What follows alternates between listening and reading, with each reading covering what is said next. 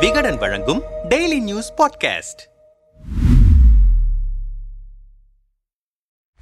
பாஜகவின் மூத்த தலைவர்களில் ஒருவரும் மத்திய உள்துறை அமைச்சருமான அமித் ஷா இரண்டு நாட்கள் பயணமாக தமிழ்நாட்டுக்கு வந்து சென்றார். கடந்த ஜூன் பத்தாம் தேதி இரவு விமானம் மூலமாக சென்னை வந்த அமித் ஷா சினிமா பிரபலங்கள் தொழிலதிபர்கள் உட்பட பல்வேறு தரப்பினரை சந்தித்தார். வேலூரில் ஜூன் பதினோராம் தேதி நடைபெற்ற பாஜக பொதுக்கூட்டத்தில் அமித் ஷா பேசினார். அப்போது வரும் நாடாளுமன்ற தேர்தலில் முன்னூறுக்கும் மேற்பட்ட இடங்களில் வெற்றி பெற்று மீண்டும் பாஜக ஆட்சி அமைப்பது உறுதி. செங்கோலின் தலைமையில் ஆட்சி அமைக்க இருபத்தி ஐந்திற்கும் மேற்பட்ட எம்பிக்களை தமிழ்நாட்டு மக்கள் அனுப்பி வைக்க வேண்டும் என்றார் அமித்ஷா ஏற்கனவே வரும் நாடாளுமன்ற தேர்தலில் ஒன்பது தொகுதிகளை பாஜக குறிவைத்திருக்கிறது என்று பாஜகவை சேர்ந்த மத்திய இணையமைச்சர் எல் முருகன் சமீபத்தில் பேசினார். நாங்கள் அடையாளம் கண்டிருக்கும் ஒன்பது தொகுதிகளில் கூடுதல் கவனம் செலுத்தப்படும். முதற்கட்டமாக தென் சென்னை நாடாளுமன்ற தொகுதியில் பணிகள் தொடங்கப்பட்டிருக்கின்றன. மத்திய அமைச்சர் கிஷன் ரெட்டி மேற்பார்வையில் இந்த பணிகள் நடைபெற்று வருகின்றன என்றார் எல் முருகன். அந்த பேச்சு அதிமுக வட்டாரத்தில் சலசலப்பை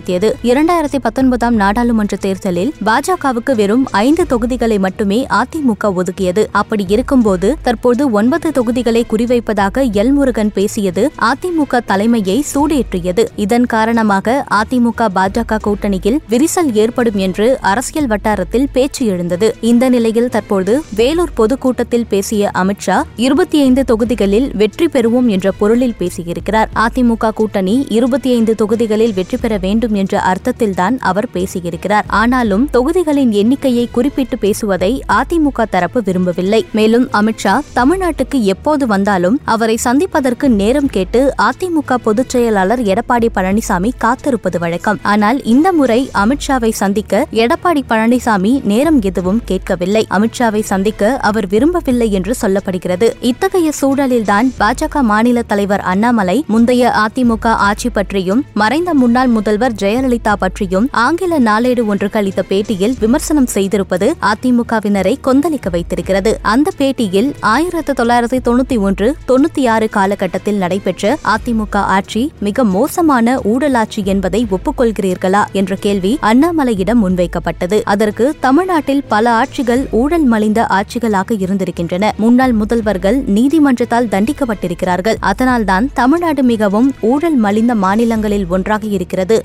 ஊழலில் நம்பர் ஒன் தமிழ்நாடுதான் என்று அண்ணாமலை பதிலளித்திருக்கிறார். முன்னாள் முதல்வர்கள் என்று பொதுவாக அவர் சொன்னாலும் ஜெயலலிதாவைத்தான் அவர் குறிப்பிடுகிறார் என்பதை அந்த பேட்டியை பார்த்த அனைவருக்கும் தெரியும். அதுதான் அதிமுகவினரின் கொந்தளிப்புக்கு காரணம். மறைந்த எங்கள் தலைவர் ஜெயலலிதாவை அண்ணாமலை விமர்சனம் செய்திருப்பதைக் கண்டு ஒவ்வொரு அதிமுக காரரும் கொதித்து போயிருக்கிறார். அண்ணாமலை இவ்வாறு கூறியிருப்பது கடும் கண்டனத்திற்குரியது. அரசியலில் கத்துக்குட்டியாக இருக்கும் அண்ணாமலைக்கு வரலாறு தெரியவில்லை பாரம்பரியமும் தெரியவில்லை. தன்னை முன்னிலைப்படுத்திக் கொள்ள வேண்டும் என்ற ஒரே நோக்கத்திற்காக அதிமுக மீது சேற்றை வாரி வீசுகிறார் என்று செய்தியாளர்கள் சந்திப்பில் கொந்தளித்திருக்கிறார் அதிமுக முன்னாள் அமைச்சர் ஜெயக்குமார். மேலும் அவர் ஊழல் பற்றி பேசும் அண்ணாமலை கர்நாடகாவில் நடந்த பாஜக ஆட்சியை நாற்பது சதவிகிதம் கமிஷன் அரசு என்கிறார்கள். எந்த அரசும் இந்த அளவுக்கு கமிஷன் வாங்கியதில்லை என்று கான்ட்ராக்டர்கள் அசோசியேஷன் குற்றம் சாட்டியது. ஊழல் பற்றி பேசுகிற அண்ணாமலை அந்த நாற்பது சதவீத கமிஷன் பற்றி பேச வேண்டியதுதானே என்றார். தமிழ்நாட்டில் இருபது வருடங்களுக்கு பிறகு பாஜக பாஜகவிலிருந்து நான்கு எம்எல்ஏக்கள் வந்திருக்கிறார்கள். அதிமுக தானே அதற்கு காரணம். எங்கள் தலைமையிலான கூட்டணியில் இருக்கும்போது